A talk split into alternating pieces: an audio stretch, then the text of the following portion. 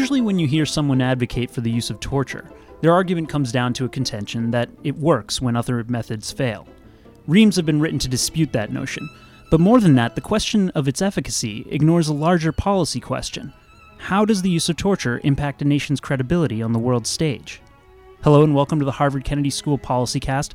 I'm your host, Matt Cadwallader, and today we're joined by HKS lecturer Doug Johnson, director of the Kennedy School's Carr Center for Human Rights Policy, who formerly served as director of the Center for Victims of Torture.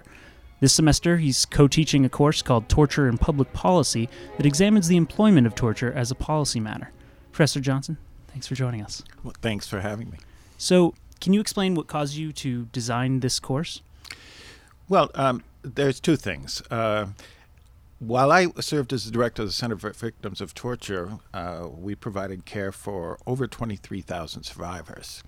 And the uh, experience of false confession was so common um, that the notion that we would use uh, torture to actually get information ran contrary to all of our experience uh, as a clinical practice uh, and a global uh, and a, a, global organization that uh, we had to really question the wisdom uh, of this approach. Uh, I also met Alberto Mora, who was the counsel, the chief counsel of the Navy during the first part of the Bush administration, and Mr. Mora struggled against the policy of, uh, of the official use of, of cruelty, uh, arguing in part that cruelty allowed became torture easily. But he and the entire uniformed body of JAGs within the military fought against this policy uh, because they believed it was highly counterproductive as well as uh, being a stain on the honor of the military and of, of the country and their belief that it would have uh, implications for military operations. Uh, but they were ignored by the administration. Um, and uh, as it happened, Alberto came to Harvard as an advanced leadership fellow, and uh, and we found each other again, and we decided that we needed to do some work together.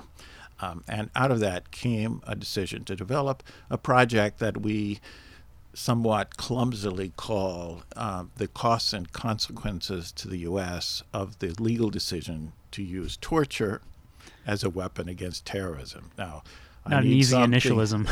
no, I need something much shorter, and I, I, would welcome anyone's suggestions on that. But that's essentially what we're looking at. Mm. Our question really was when you say torture worked, we want to know worked for what? So the framing of the discussion that we see on uh, on television all the time is that it worked to get intelligence that interrupted uh, either terrorist networks or more explicitly, it's often claimed that it interrupted uh, specific terrorist activities and therefore saved lives. Mm-hmm. Um, now, we're not exploring that, uh, but we think it's a very dubious claim. But the Senate Intelligence Committee just spent six years exploring that with high level um, uh, access to secret documents that none of the rest of us will be able to do. And so uh, I think it's important to read their comments because they really cast in doubt that whole proposition. But we're asking a different question than that, and that is were there other unintended consequences to the United States um, and if so, what were they?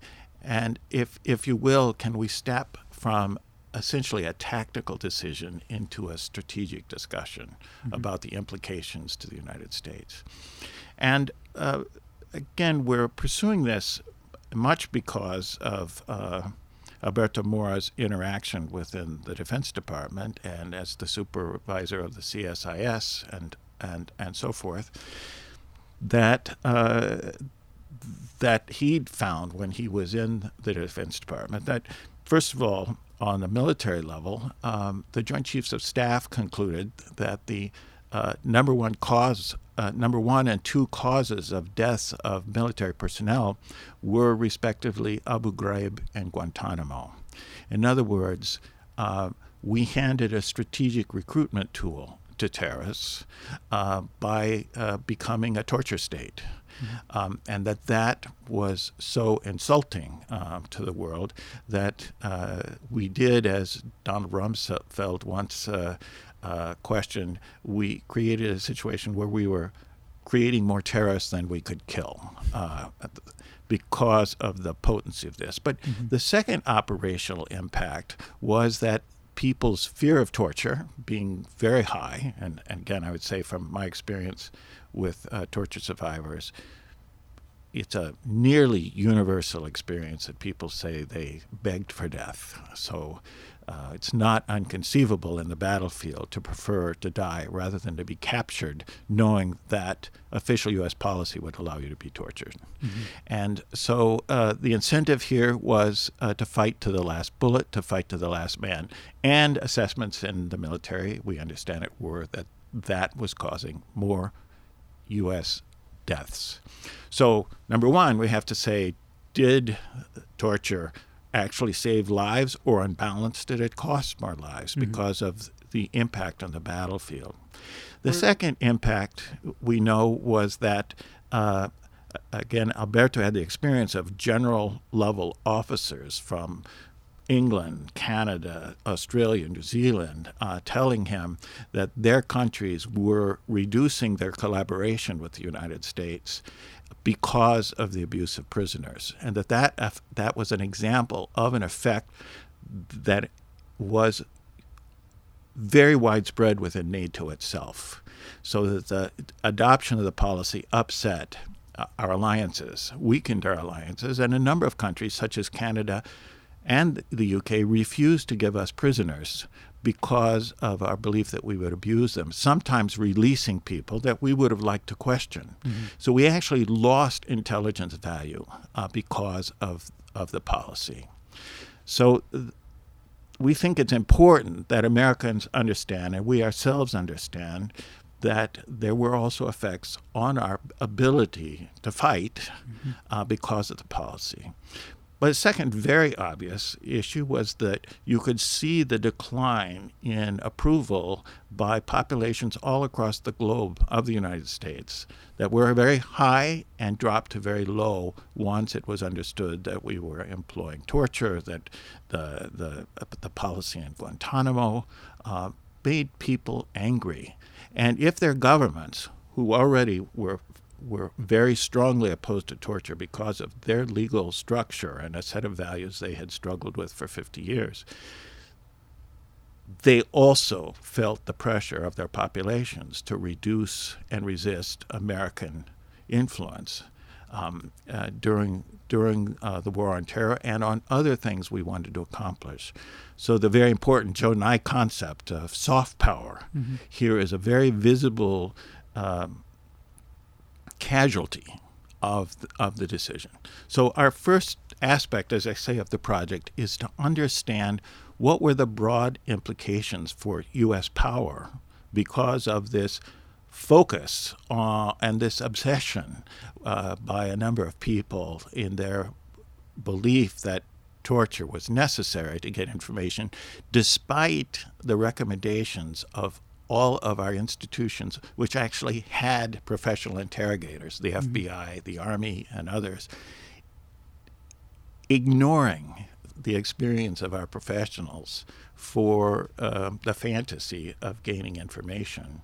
That's that's really here what's in question. So, um, is there evidence that the administration that employed these techniques um, actively weighed these negative consequences against the uh, potential benefit of using the policy, and you know, made a decision based on all the information available? Well, that's part two of the study: is to really understand the degree to which these considerations were uh, were being raised within uh, within the administration, and secondly, whether or not they were weighed at all by the decision makers.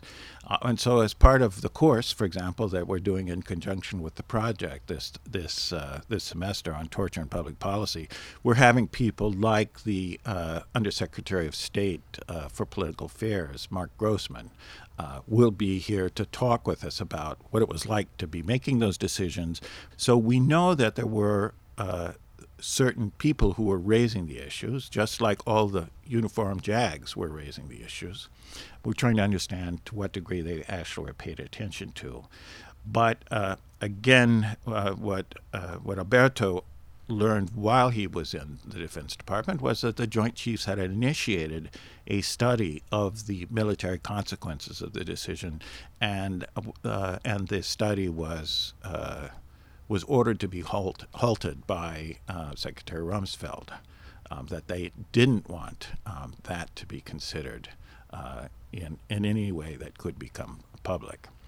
So then the third element of our study is uh, to really understand the breakdown of policy, um, policy making, effective policy making, with an eye to asking how we could prevent this happening in the future. Uh, how do we make sure that the debate process is robust, that we're actually turning to expertise within our government rather than to the amateurs uh, uh, to handle uh, policy issues like that, or or even the operations uh, of this. That's one of the notable things within the the Senate report was really uh, how amateurish uh, the CIA was operationally, uh, mm-hmm. as well as having no experience to even know what was a good and what was a bad interrogation. Mm-hmm you know, apart from the United States, uh, we often think of torture in the context of either uh, war torn countries or despotic countries.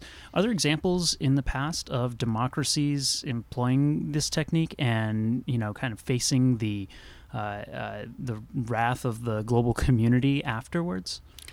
Well, there, uh, torture is occurring in every country, probably all of the time. Uh, the, the real issue is whether the system responds and holds itself accountable, whether it exerts control over uh, those uh, aspects or parts of its usually security forces, police, who are uh, who are working outside the law. Mm-hmm. So there are some specific instances where policy was there to use forms of torture. For example, the British uh, used many of the same techniques that uh, were later used uh, by the United States uh, in the in the battle against uh, Irish terrorism. But here's an example where the European Human Rights Commission declared that these were forms of torture, and the European Human Rights um, Court declared that they were not t- torture, but they were forms of cruelty, which were also prohibited by the same conventions. Mm-hmm. Uh, later, the European Court uh, reversed itself, at least um, I don't think it's formally, but has indicated that they would now call these forms of torture. There, there are conditions where, for example, France has been taken to the European Court on Human Rights for uh, issues of torture within a prison system and so forth. So these things occur, but in in many places, and one would hope that that would be true in the United States, the rule of law is in place and it's being uh, corrected, and people are being held accountable uh, mm-hmm. for what for what they did. You mentioned before that there have been consequences in the form of uh, certain countries not exchanging prisoners with us, for instance. Are there other tangible things that we've uh, witnessed since these torture uh, uh allegations, I guess, have have come up, um, where countries have refused to interact with us in some way? Well, that's one of the things we're trying to understand. Again, yeah. is the degree to which uh, countries uh, became actively engaged with us uh, because of it. Um, and there's certain evidence, for example, that countries that we otherwise might not have uh, approved us, such as Syria and Libya, became closer to the United States uh, and became sites for extraordinary rendition and, uh, and the use of torture whereas other states reacted differently.